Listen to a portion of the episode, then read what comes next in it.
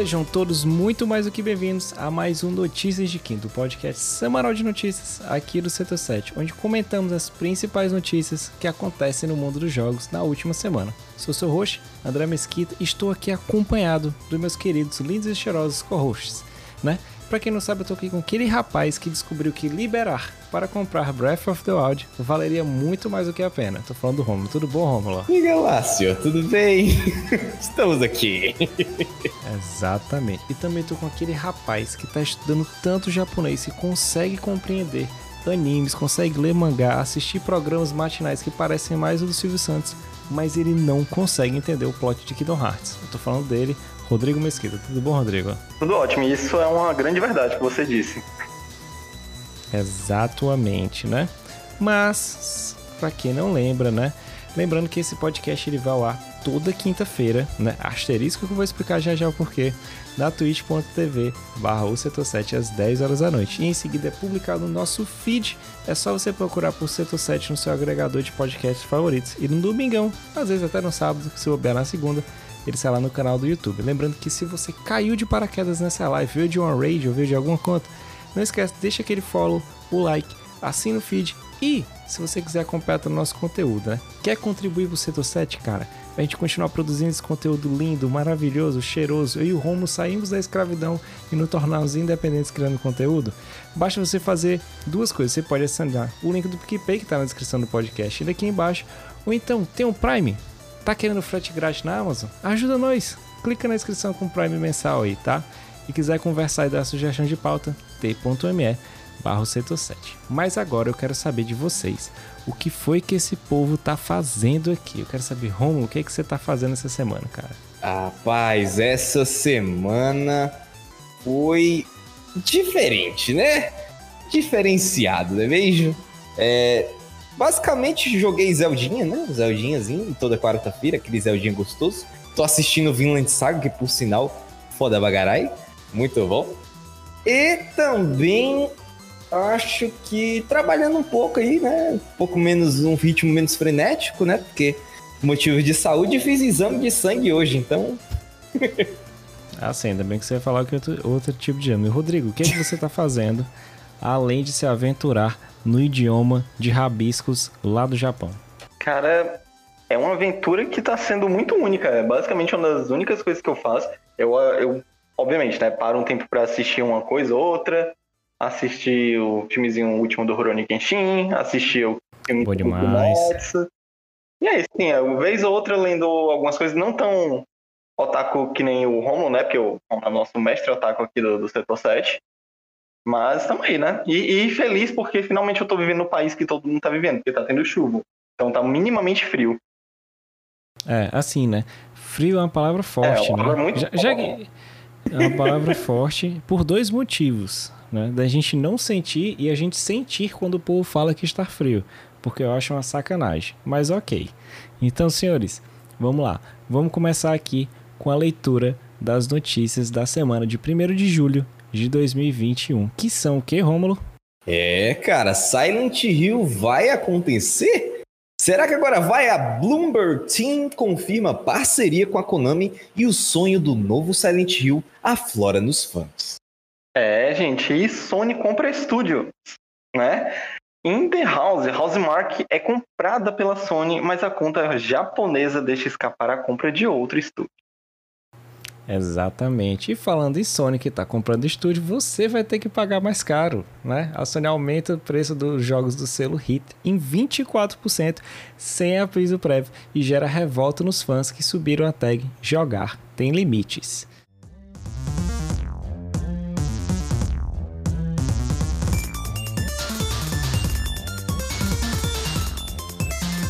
Vamos conversar com a nossa primeiríssima notícia, já que estava todo mundo falando bastante de Silent Hill, dizendo que o Kojima era o cara do pobre do desenvolvedor independente, que agora ele deve estar tá com a casa toda sitiada, deve ter armas apontadas na cabeça para ser cidadão. É você, você é o Kojima. Ele, cara, eu não sou, trabalho vendendo esfirra. Depois mas não. daquele nome no Google Tradutor, ali foi para testar a fé, viu?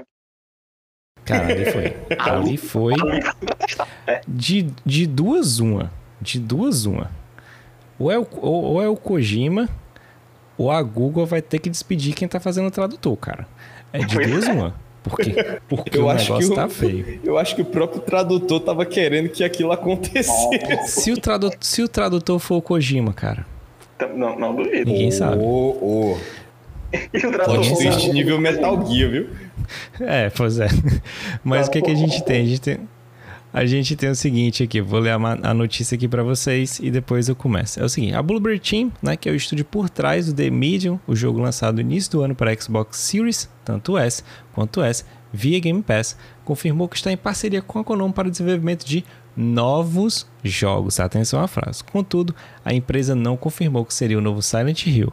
Abre aspas aí para o que, que o é- eu não sei o nome desse cidadão, Piotr Babieno, ele falou o seguinte: o fato da empresa como a Konami ter decidido cooperar estrategicamente com a Bloober ah, significa que temos nos juntado aos líderes mundiais em jogos e nos tornando um parceiro igual para os jogadores líderes nesse mercado.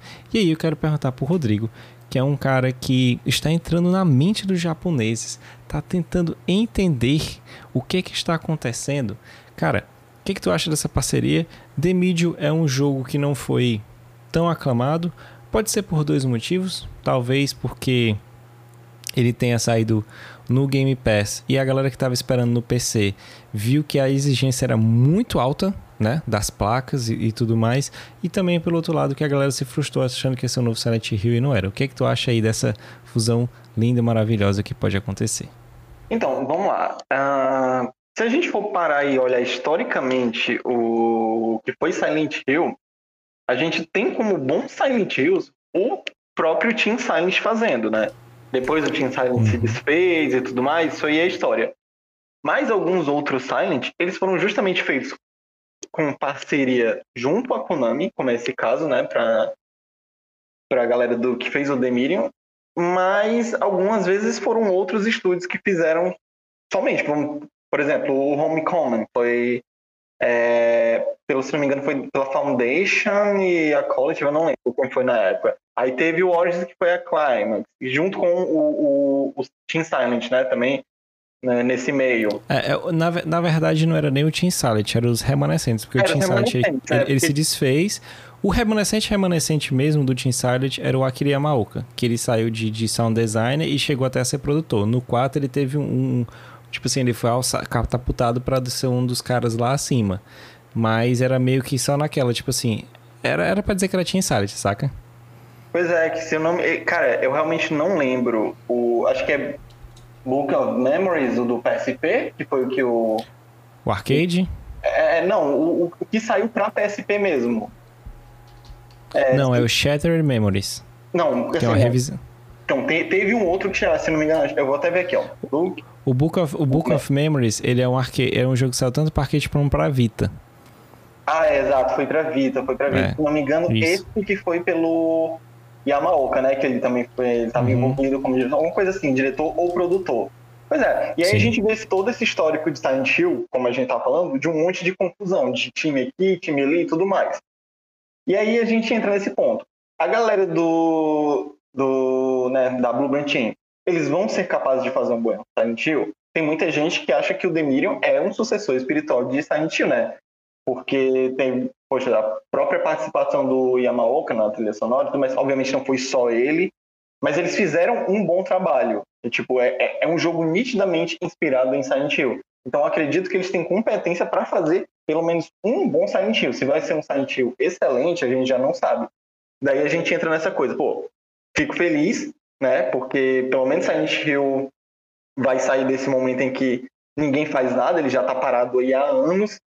E é uma é, tipo, obviamente, a gente já viu esses rumores, né? A gente já imaginava que fosse acontecer, ou seja, rumores estão se confirmando. Mas assim, ainda há aquela preocupação de, cara, será que vai dar certo dessa vez? Porque pode ser que não seja grande coisa, não sei o quanto que a, a Konami está querendo investir em um projeto desse. A gente, obviamente, está falando de Silent Hill, por quê? Porque é o que a gente mais acha que eles vão fazer, já que não foi mencionado nenhum jogo do qual eles estão fazendo. Só falaram disso. Parceria para criar novos projetos, novos jogos. Não especificaram que era o, Silent Hill. Mas assim, tá muito na cara de que se for, é para ser um Silent Hill. É, e tem outras, né, Romo? A, a Konami, tá todo mundo querendo que a Konami seja tipo a Fox com os direitos X-Men, né? Tipo assim, vende logo, entrega pra Marvel, faz essas coisas. E, cara, se ela quiser, ela faz, se ela não quiser, ela não faz.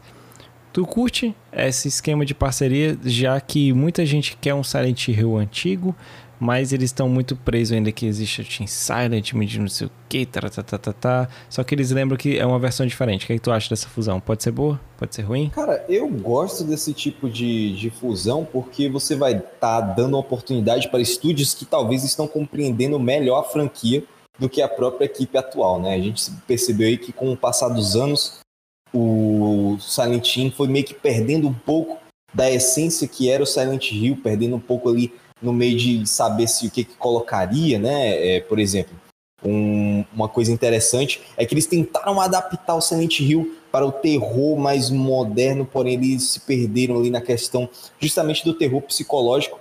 Porém, é, eu acho que talvez isso sim seja uma coisa boa, porque quem cresceu com, com é, Silent Hill normalmente ele consegue entender o sentimento. Veja o que, que aconteceu com a Capcom, né, que contratou pessoas novas justamente para poder fazer o remake do 2, né? Então pode ser que essa galera que fez o Demidio compreenda realmente o que é, é a receita do, do, do, Silent Hill e consiga meio que fazer um bom Silent Hill para poder finalmente quebrar essa, é, essa, essa, essa, essa fantasia do fandom, né? Que Kojima tá junto, Kojima isso, Kojima aquilo, para tentar fazer com que Silent Hill continue seguindo sem a sombra do PT, né?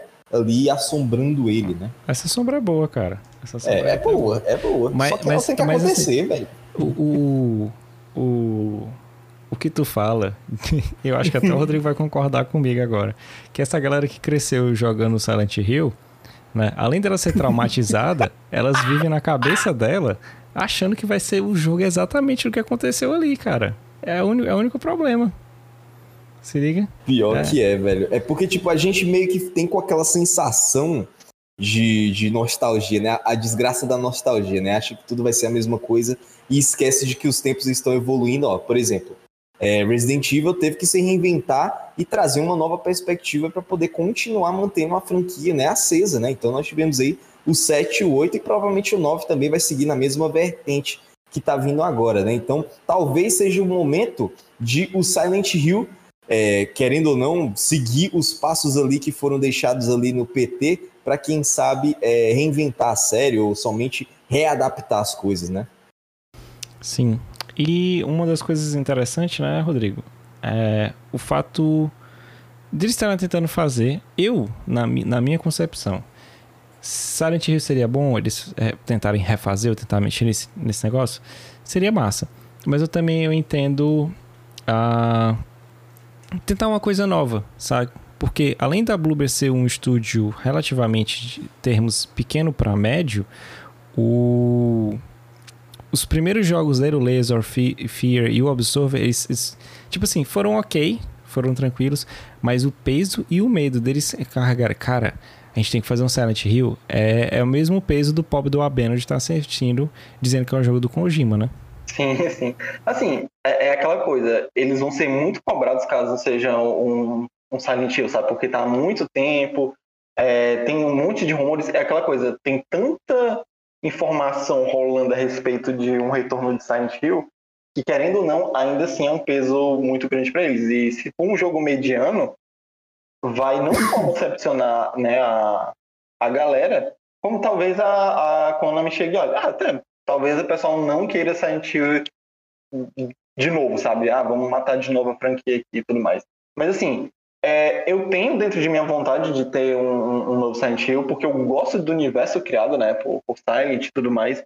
No entanto, eu queria muito mais que fosse uma colaboração para, sabe, eles investirem em outros jogos né, deles e tudo mais, porque The Medium deu muito bem, sabe?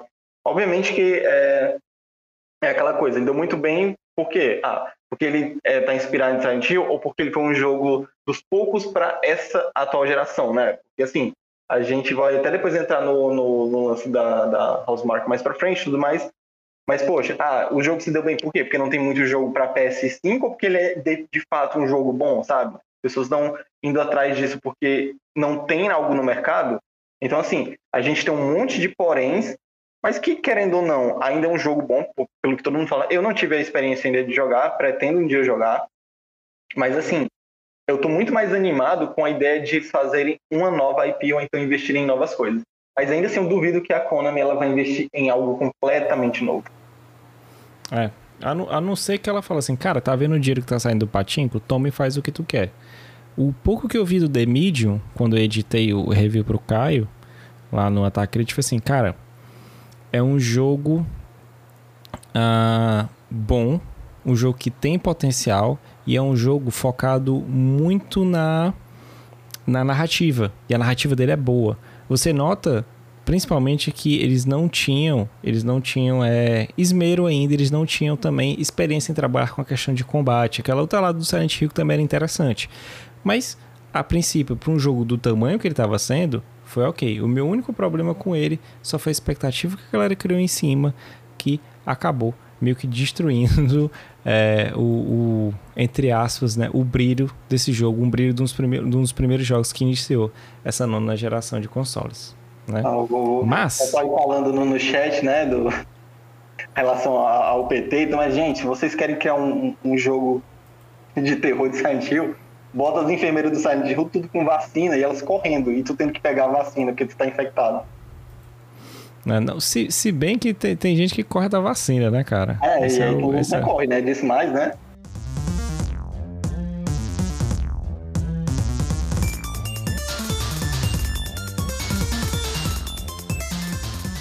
Sabe quem é que não quer dividir nada com ninguém, dar nada para ninguém? Hum. É a Sony, cara. Verdade. A Sony ela chegou e viu assim, tá vendo esse jogo aí que tapiou vocês dizendo que era Silent Hill no trailer, no State of Play? vou comprá-lo. Eu tô falando nada mais nada menos que o estúdio lá da Housemark, que é conhecida pelos jogos Resogun e o Returnal que saiu recentemente, né? O estúdio finlandês responsável pelos jogos Resogun e Returnal foi oficialmente comprado pela Sony e passa a integrar o PlayStation Studios, que é o nome dado ao conglomerado de 14 estúdios, pode ser 15, a gente vai já comentar, que publicam jogos exclusivos para console da família PlayStation. Atentem para isso, exclusivos para console. Alguns, estúdios, alguns jogos da logo PlayStation Studios também saem para PC. Vide aí o caso de Horizon, Death Stranding e futuramente o Uncharted 4. Returnal é um roguelike, galera, e é um dos primeiros jogos exclusivos lançados para console da atual geração. E até o momento nós não temos o número exato de cópias vendidas dos jogos. Mas eu vou chamar aqui agora né? Um quadro que tinha morrido há um tempo atrás, mas eu consegui retrazer, que é o que? Uma opinião de alguém da mídia para falar um pouquinho sobre isso. Eu estou trazendo nada mais nada menos que um cara que entende muito da questão do PlayStation e está jogando Return no exato momento da gravação desse podcast. Estou falando nada mais que o PS Pedro, Pedro Cearota, ele vai comentar aqui um pouquinho para vocês o que, que ele acha disso Olá pessoas, PS Pedro aqui. Fala aí pessoal do setor 7, obrigado pelo convite. E tô aqui para falar da Housemark, que foi comprada pela Sony. O estúdio finlandês, achei até isso curioso, não era uma informação que eu tinha na cabeça que eles são da Finlândia, achei inusitado. Eles foram comprados pela Sony e eu achei essa aquisição da Sony muito boa, assim, porque a Housemark é uma boa produtora. Eles já existem há um bom tempo, né? Algumas décadas aí. Não joguei todos os jogos que eles já fizeram. É, Dead Nation no PlayStation 3 em 2010 foi um jogo que já se destacou, que já deu algum nome para eles. Assim, teve o Superstar Dust HD também.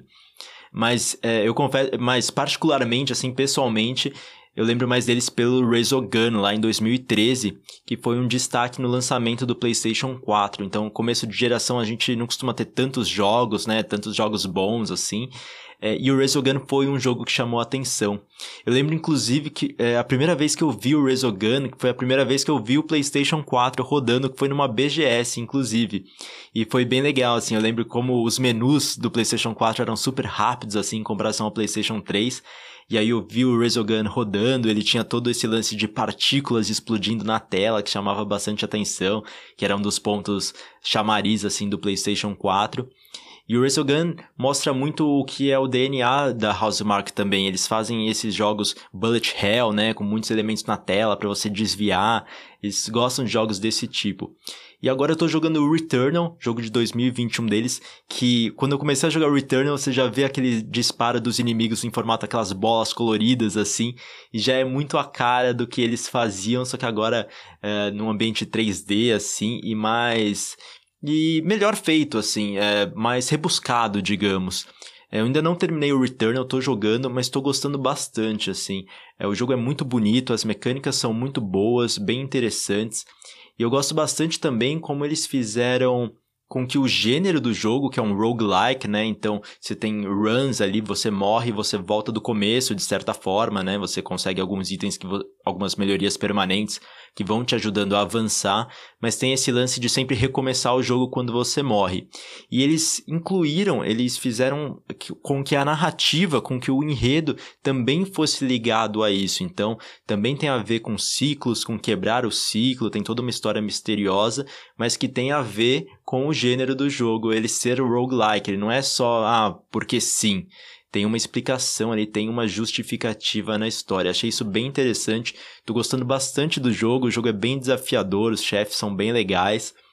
E acho que o Returnal foi um passo a mais assim para Housemark como desenvolvedora, mostrar que eles conseguem fazer um triple A bem legal assim, conseguem dar conta do recado. Então acho que faz sentido a compra do estúdio pela Sony. Eles já vinham trabalhando nos últimos anos aí bem próximo à Sony, desde o Resogun até antes disso, eles fizeram jogos pro PlayStation Vita e tal. Mas uh, no, esses últimos jogos, né, alguns foram exclusivos de PlayStation, então é uma compra que faz sentido, já tem esse histórico com a empresa também. Então acho que é isso. Uh, espero que vocês tenham gostado. Obrigado pelo convite e até a próxima. Pedrão, obrigado pelo comentário lindo e maravilhoso aí, né? Ter colocado pra gente o ponto, né? Principalmente ele tá jogando, curtiu muito. Cara, tu, o que que tu achou, Romulo, dessa coisa lindíssima e maravilhosa dessa compra desse estúdio? Rapaz, é, eu acho que, querendo ou não, isso vai ser bom e ruim eu tenho opiniões bem divergentes em relação a isso, que, tipo, um momento eu acho que é bom, porque a PlayStation está adquirindo aí um estúdio que está fazendo um jogo fora desse espectro, né? Que a PlayStation vem produzindo, né? Aquela mesma coisa, ele mais focado em gameplay, tentando ali tem, fazer é, um gameplay mais puxado para um roguelite, né? Porque acho que é roguelite ele que se considera. Então, é, eu tenho medo de que a influência da Sony venha a engessar o, o estúdio que fez jogos fantásticos como Resogun. Então, é, eu tenho medo de que ela venha a tentar colocar, impor a visão dela de AAA e tudo mais, porque o, o que eu vejo é que a Housemark, apesar da gente não, como tu falou, a gente não ter os números, o Returnal ele foi um sucesso se você for ver em questão de crítica, os jogadores, principalmente aquela galera que vem dessa vertente mais Souls, né, e tudo mais. Mas é, eu percebo que talvez foi um jogo que foi bom, foi bem, e não gastou tanto para ser produzido.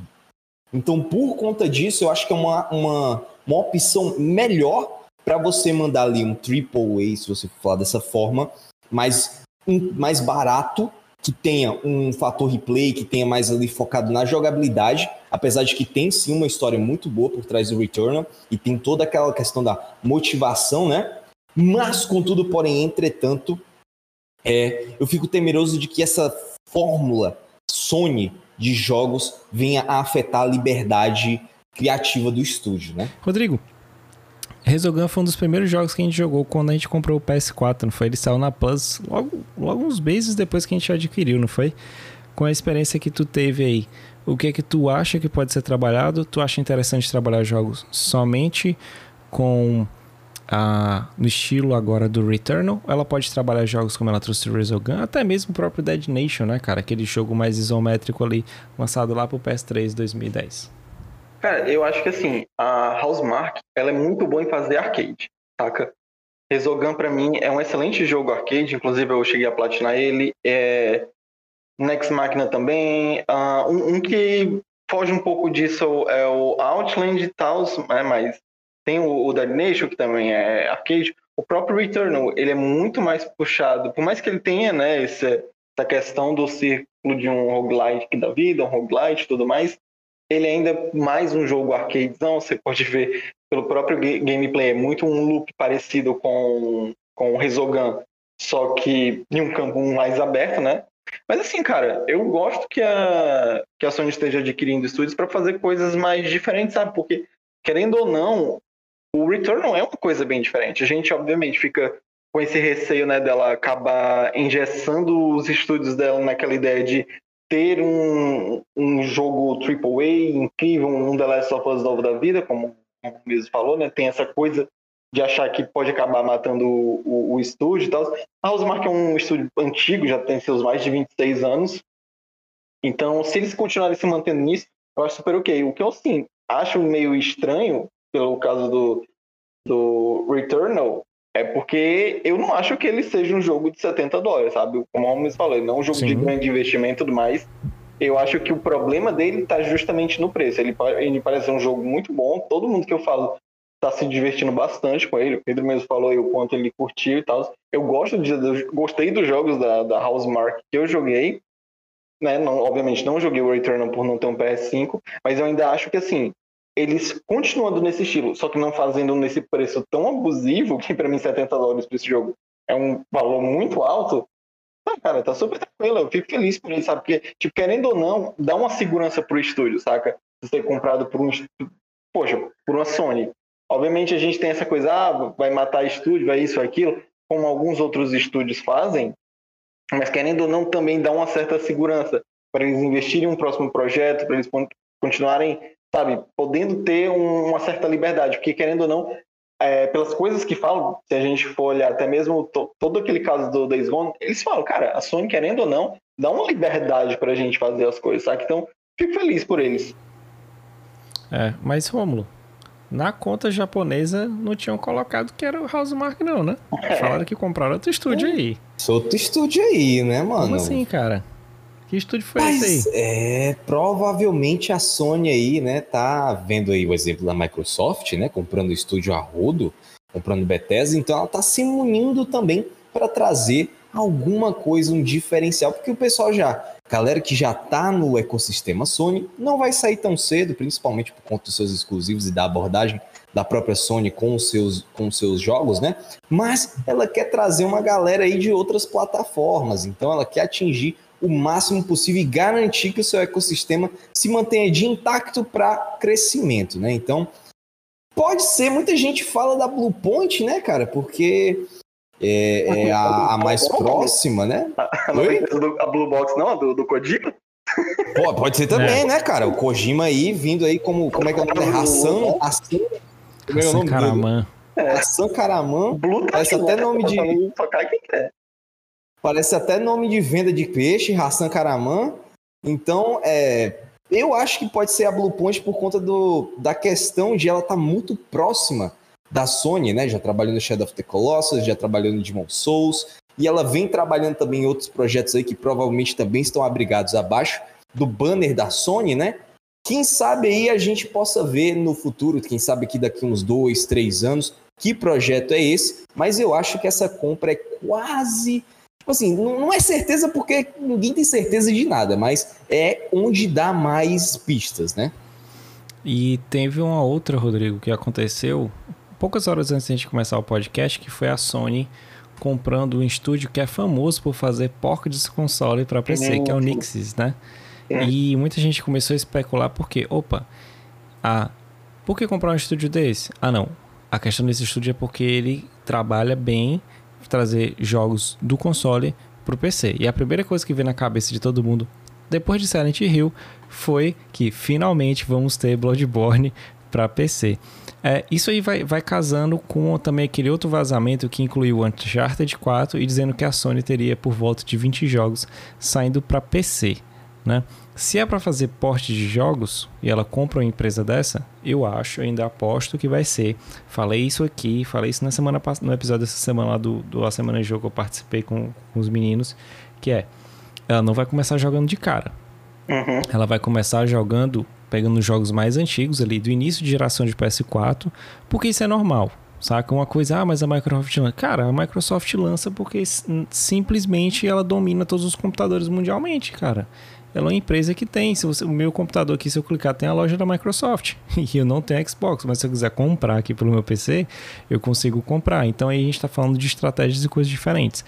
Mas como é que tu vê essa, caminhada? Tá, tá meio que se encaixando, né? A Bluepoint tá e não tá, né? É tipo o Kojima com o Geoff Keighley. É, assim, não, não assume, mas são casados. É, porque assim, a, a, a Blue Point, ela, no histórico recente, ela tá mais ligada à Sony, né? Porque assim, ela já fez o, os ports, as versões HD lá do PS3 dos Metal Gears. Aí, mais recente que ela foi começando a mudar as coisas, sabe? Ela também fez também lá atrás, acho que foi, foi na mesma época do próprio Metal Gear. O port para PS3 que era do Ico e do Shadow, né? Do Shadow of the Colossus, uhum. dos jogos e tal. E aí ela começou a passar disso pra Sony. Ela fez o do Gravity Rush e tudo mais. Sim. Tem o Nathan Drake Collection. Aí ela começou a passar pros remakes. E aí já foi o Shadow. E aí agora é o último, né? Com, com o Demon Souls e tudo mais. Então, como vazou na conta japonesa, a gente, claro, tende a entender que, poxa, tá aí, né? Eles só não quiseram ah, confirmar agora, porque talvez ainda estejam fechando algumas coisas, como foi o próprio caso da Bethesda com a Microsoft, né? Porque eles não anunciaram que, ah, não, não vamos anunciar que é um estúdio, obviamente, agora da Microsoft, né? Dos estúdios da galera Xbox, porque a gente já tá fazendo coisa. O que fez com que, obviamente, alguns jogos acabassem não entrando no catálogo do Game Pass naquela época, porque ainda estavam fechando muita coisa, né? E aí a gente entra na, na Nix, né? Na Nix Software. Também foi adquirida pela Sony, mas talvez eles pensem nisso mais na questão dos ports. O próprio Herman Holzer, da, da, é o, o chefe do PlayStation Studios, mais que veio lá da, da Guerrillas, mas ele falou, nossa, poxa, uhum. falando da, que eles vão ajudar a melhorar, que eles tentam fazer sempre a, a, a melhor experiência possível para os jogadores e tudo mais, né? E beleza, não, eu entendo, né, que é, eles são um time especializado em fazer porte do, dos jogos para PC. Mas assim, o último que eles fizeram foi um primor de porte. Eu não sei se é pro problema do desenvolvimento do jogo ou se foi do porte. Mas que foi o Marvel's uhum. Avengers, né? Que a galera reclamou muito de começo. Sim. Então, tipo assim. Ah, é, eles têm, têm outros portes bons, por exemplo, o próprio os, os Rise, Rise Zombie Raid, Zombie Raids antigos, Deus Ex e tudo mais, eles já fizeram um monte de portes legais. Então, assim, eu acho que é aquela coisa. A Sony está querendo fazer alguma coisa para continuar fazendo melhores portes pro, pro PC. Como tu falou do próprio Uncharted 4, quem sabe futuramente um Bloodborne, porque criticaram muito, né? O porte do Horizon, mas o do Days Gone já foi algo bem melhor.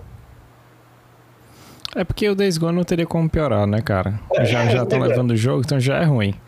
Mas uh, é, como, é como tu falou, eu nem culpo o, eu não sei. Mas assim, falando mais uma vez de alguém que, que aguentou só 5 minutos de Marvel's Avengers. Né? Eu parei quando chegou o Homem de Ferro. Assim, eu, eu tiro total a isenção de culpa dos caras, pô. Porque é muito ruim aquele jogo.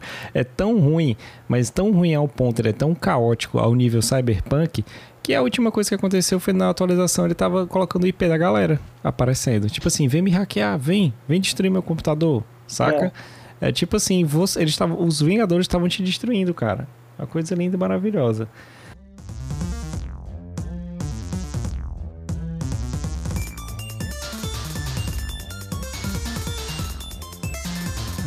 Mas Rodrigo, hum. a mão que é afaga, afoga, né?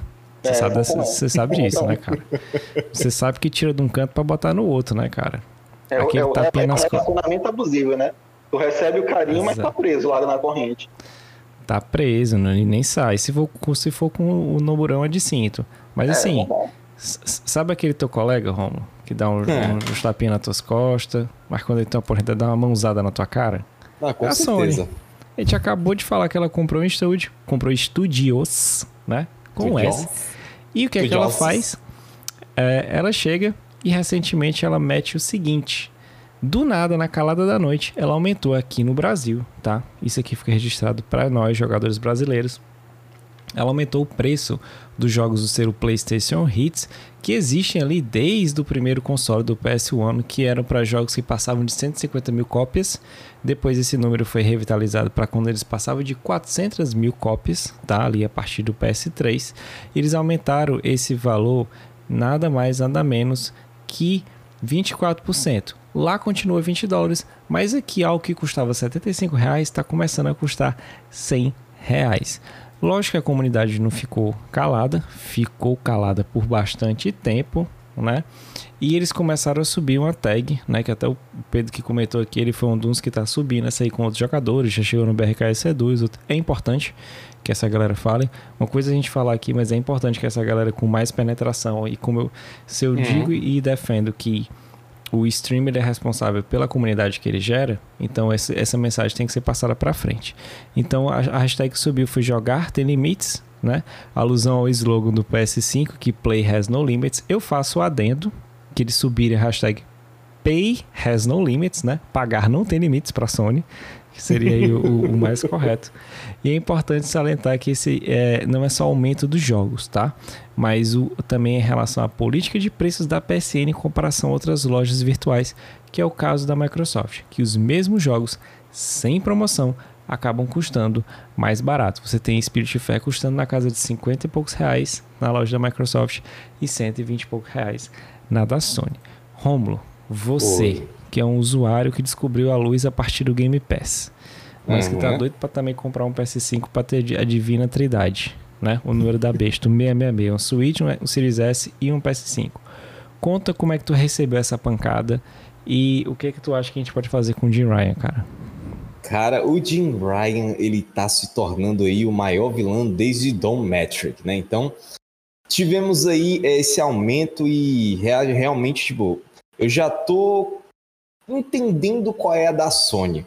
A Sony, ela tá tentando dar uma de Nintendo, velho. Tá dando uma de Nintendo. Porque, cara, é, aumenta os preços assim da noite pro dia, sem aviso prévio. A gente tem visto aí o aumento do preço da Plus. Tô, tô, tipo, praticamente todo ano tá tendo um reajuste e tá subindo 20, 30 reais, né? Hoje em dia, sempre todo mundo tá aguardando. Eu não renovei minha Plus, minha Plus tá bloqueada, porque eu não tô conseguindo pagar ali.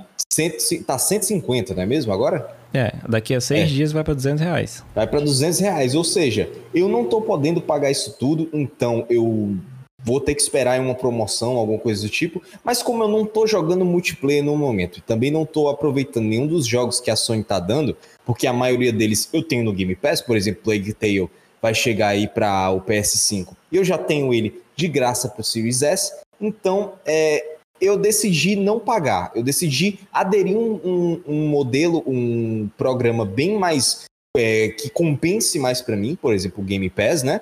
Agora, o problema é que esse aumento, além dos jogos, né, do PlayStation Hits, além também da, do serviço da Sony, eu temo que possa dar margem para aumentar aqui no Brasil, como assim foi no PC, como rolou ali com Horizon, né? Os jogos daqui. Então temos aí uma remessa de jogos que possa vir aí para o PS5 e que eu não, eu não duvido nada que chegar na casa dos 400 reais com versões standard, né? Normal. Porque você já tem versão premium do Battlefield está 500 reais. E eu não duvido mais de nada que a Sony possa aumentar isso levantando esse cacife de que meus jogos são bons e você vai pagar o preço que você tem que pagar para poder receber essa experiência, né? Porque eles vendem muito o quesito de experiência. É... Fico temeroso, mas vejo que uma forma de como bater em frente a isso, além, é claro, de subir as hashtags, de realmente dar voz à indignação, porque, cara, não é todo mundo que consegue pagar. Imagine, você não consegue pagar 100 reais porque às vezes vai dificultar ali o seu orçamento, imagine um lançamento a 350 a 400 reais, é inviável. Você tem que parcelar um jogo em 10 vezes, sendo que a cada 2, 3 meses sai um jogo que realmente vale a pena jogar, cara, é difícil, cara, é difícil. Você nunca vai, você vai ter que ficar nessa vida como a gente vivia antes, promoção em promoção e tentando pegar ali as garapas da garapa. E o outro também é você, além de subir as hashtags, fazer sua voz ouvida. Também aderir a outros serviços, gente. Modificar de plataforma não vai trair ninguém. Você não vai estar tá traindo uma empresa. A empresa está pouco se lixando. Ela vai querer o seu dinheiro. Se você acha que uma plataforma não é boa no momento, não está lhe oferecendo o melhor ambiente para você conseguir jogar os seus jogos, porque é, é absurdo, o preço é alto, é, o serviço não também, por exemplo, você paga 150, vai pagar 200 pela PSN Plus, e o serviço da PSN não é tão bom assim quanto você pensa. O preço que você está pagando por, às vezes, um servidor instável, por algumas migalhas de jogos, você acha que é um jogo bom, mas normalmente nunca é, cara, eu prefiro muito mais aderir a outro sistema de outro modelo, outra assinatura, e que talvez isso venha cada vez mais ser aderido aqui no Brasil. Eu não sei para fora do Brasil, 60 dólares ou 70 dólares não chega nem perto em 10% de um salário de uma pessoa. Então, é, para eles não faz tanta diferença. Eles vão vociferar, vão falar alguma coisa, mas não vai pesar tanto. Mas aqui no Brasil, cara, 350 reais para um salário mínimo de 1.100 é inviável. E é enviado em, em diversos fatores, né, Rodrigo? Porque quando a gente fala desse preço, ah, é o dólar, ah, é... Não, não, não, não. Localização. Os preços têm que ser localizados. Se o, o, fulano lá tá pagando 70 dólares naquele valor, ele é um valor localizado para a atual conjuntura da, da sociedade que ele está vivendo. Por que, que eu vou chegar aqui? Vou lá na Steam agora, R$ 99,00 no Sekiro. Vou lá na Xbox, ah, na loja da Xbox, R$ 199,00 o Sekiro. Vou lá na PSN, o Sekiro R$ 279,00, saca? É uma questão de localização. É muito fácil tacar o pau no dólar da coisa, né? Mas fica aí aquele grande abraço para os games, sempre deixando, né? Claro, ele sabe muito bem. Mas são, são outros fatores, né, cara? Também uma que é bastante influenciado, igual é o fato de ter nadado de braçada na geração passada, né? Sim, sim, sim. Pois é, tem, tem muito essa coisa da adaptação, sabe? Do você adaptar um valor para uma realidade de, de um país. Eu Poderia pagar o, o dissonista aí, como tu falou, chegar a defender a Sony, não, mas olha o dólar, mas olha isso, mas olha aquilo. Tá. Mas a gente vê outros exemplos diferentes. A própria divisão Xbox, ela adapta isso, ela tem um serviço como Game Pass. Para PC, ok, PC tem outros poréns, mas ainda assim é muito mais barato. Então, tipo assim, cara, é, é muito difícil de você defender de qualquer, seja qual for a forma, a Sony isso daí. Porque, cara, pra gente, quando tava no começo da. Né, né, tipo, começo de geração do PS3 e até mesmo depois no começo da geração do, do PS4. Em certos momentos, dava para se ter uma certa estabilidade, comprar jogos, mas se manter. Foi voltando a ser um artigo de luxo, cara. Hoje em dia, para alguém ter videogame, para alguém comprar um, um, aqui, um PS5 e sair comprando os seus exclusivos, a pessoa ela tem que estar tá, financeiramente é, financeiramente muito bem e ao mesmo tempo ser louca, né? O suficiente para sair gastando tanto assim em jogos, porque eu, particularmente não vou dizer o que, a pessoa faz com o que dela, ela faz o que ela bem entender, seja feliz. Mas assim, 350 reais num jogo, eu acho que realmente não vale, cara. Não tem nenhum jogo que eu pagaria 350 reais, entendeu? E aí tem todo esse lance de adaptação e tudo mais. E eu acho que as pessoas deveriam continuar com essa pressão, sabe? Eu acredito que a Sony não vai mudar nada, ou talvez ela pense em mudar. Se fosse isso com a Nintendo, a Nintendo, beleza, valeu, falou. É, e é isso daí, ela não ia fazer absolutamente nada, como os preços ainda são muito abusivos aqui. Mas é isso, cara, a gente tem que literalmente continuar pressionando e mostrar, cara, faz é, uma mudança em questão a, a, a, como os preços estão nas coisas aqui, cara, porque de verdade. Não é como se ela tivesse como criar uma desculpa de do tipo, ah, é o dólar, ah, é por isso, ah, é por aquilo, porque outras empresas fazem diferente, sabe? E eu linko isso com a notícia que eu ia trazer, que era a notícia original, que estava na pauta até ontem, mas aí eu fui fazer aquele trabalho que tem que ser feito, que muitos, muitos canais não fazem, que é tipo, cara, eu vou, eu vou entrar nessa história.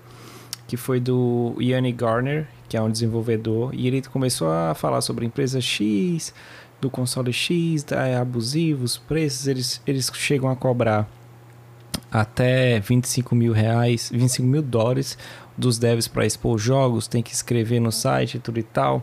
Aí a Kotaku republicou e ele disse que a empresa tal não, não falando nitidamente sobre a Sony, falando que ela não dava desconto na hora de fazer o lançamento do jogo, que é algo comum que a gente vê na Steam, não coloca é, outras, outras opções mais que podem beneficiar os jogadores. E aí depois a galera foi fazer a pesquisa e descobriu que a própria Kotaku também, que tinha publicado isso aí, também cobrava 25 mil reais para expor um banner de desenvolvedor indie. Então foi um dos motivos que eu tirei a notícia daqui. Mas o problema vai muito daí, né, Romulo? É o fato de, tipo assim, tá nadando de braçada, ela deixa, não quer saber. Depois aí ela vai fazer a maré.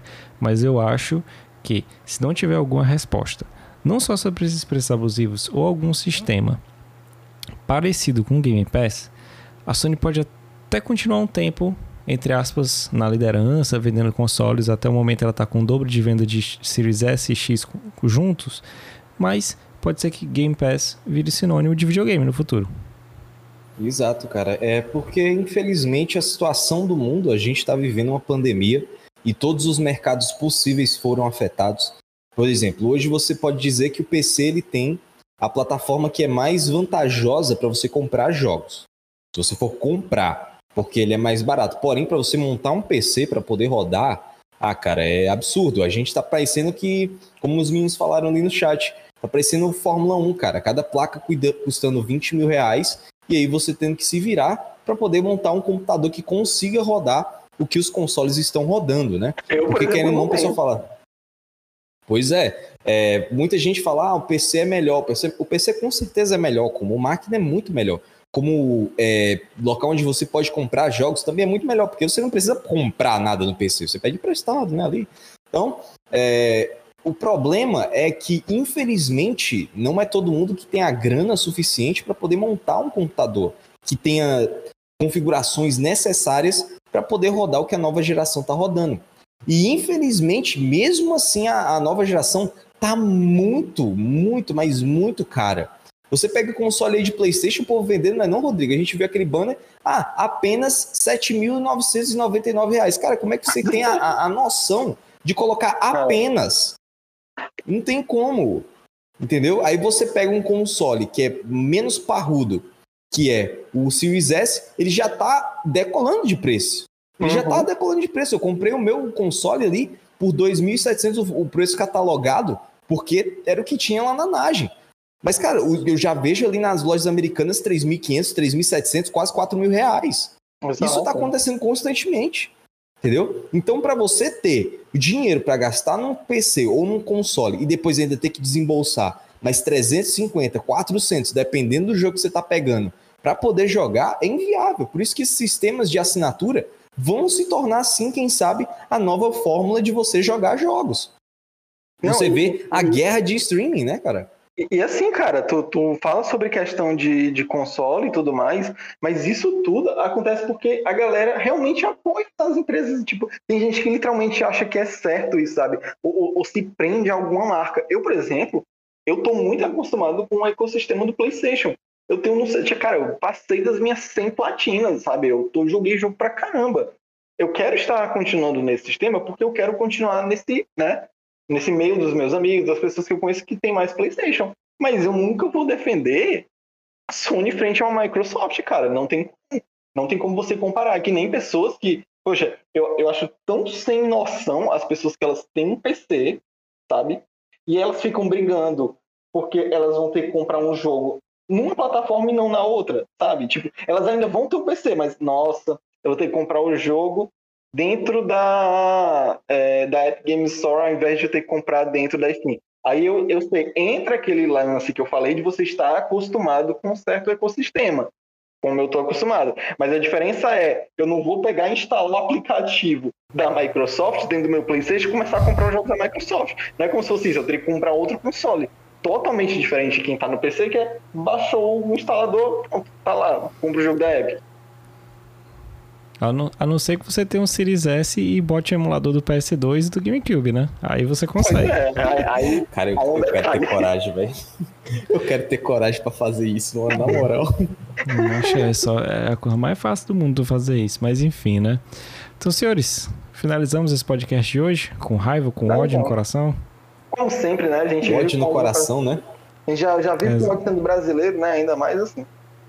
É, pois é, né, cara? Coisa linda e maravilhosa da vida. Então, senhores, antes da gente encerrar, eu queria perguntar hum. aqui pro Rômulo O que, que a gente vai ter durante essa semana, Romo?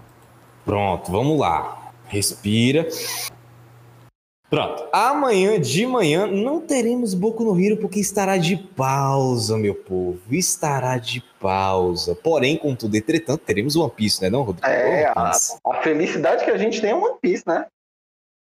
Não, aquilo ali foi maravilhoso demais. Aquele capítulo vamos ter Yamato ali descendo a lenhada, quem sabe, um pouco ali no Kaido, né? Então vai ser lindo, lindo de maravilhoso. Fora isso, também vão ter os outros capítulos que podem estar saindo. Jujutsu ainda está em hiato, então vai ficar lá de boa. Provavelmente Kaiju também não estará voltando, porque vai entrar naquele sistema de 15 15 dias. A saúde do autor não está muito boa, então eles vão dar aquele desconto, ainda bem, porque parece que finalmente a indústria dos mangás está abrindo o olho, não porque elas gostam do autor, mas porque eles não querem perder o lucro. Mas, contudo, porém, entretanto, continuaremos tendo as nossas leituras. Fora isso, também, de noite, sexta-feira, vai ter live? Acho que vai, não vai, André? Vai, se tudo der certo, a gente vai ter live. Eu ainda tô escolhendo Pronto. aqui pra ver o que. Pode ser, pode ser que pingue o Resident Evil Village, mas se não pingar na sexta, ele pinga no sábado. Então a gente Pronto, vai ver. Pronto, aí, ó.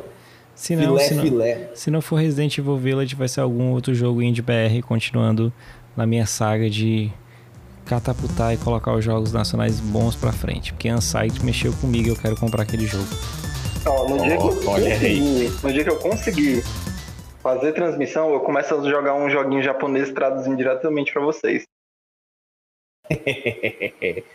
Fora isso, também nós temos o nosso sábado, né? O sábado maravilhoso, lindo, bonito, onde temos Pouco no Hero, o anime, né, no caso, então teremos ali o react do anime saindo com uma análise bem rapidinha e também Dragon Quest. Então vai ter sábado com certeza, porque sábado passado Dragon Quest não ocorreu por conta de um episódio especial que foi basicamente recapitulação, mas este sábado continuará firme e forte. No domingo, nós teremos a nossa live, né? Que a gente vem aqui ficar conversando besteira, ou hoje desenhando, ou jogando. Não sei ainda o que, que a gente vai fazer nesse domingo, mas contudo, porém, entretanto, estaremos aqui às 10 horas da noite, como bem combinamos, né?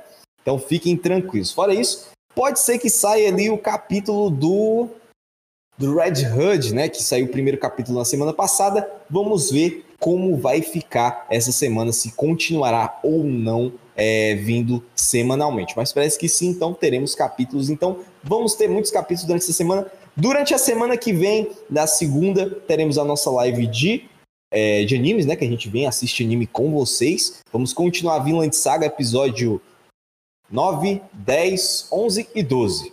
Pronto quatro episódios básicos que a gente passa duas horas e meia para poder assistir o episódio, porque a gente fica conversando direto.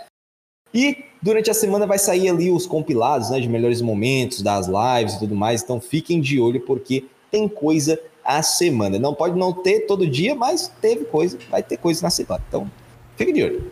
Exatamente, né? E antes da gente encerrar e dar aquele adeus, fica aqui os nossos agradecimentos aos queridíssimos que acompanharam esse podcast aqui até o final dar um salve aqui para as duas pessoas que começaram a seguir a gente, o nosso queridíssimo Kenneth Anderson, cara, que já participou da gente lá do segundo episódio do Midgar sobre Crunch, recomendadíssimo, tá?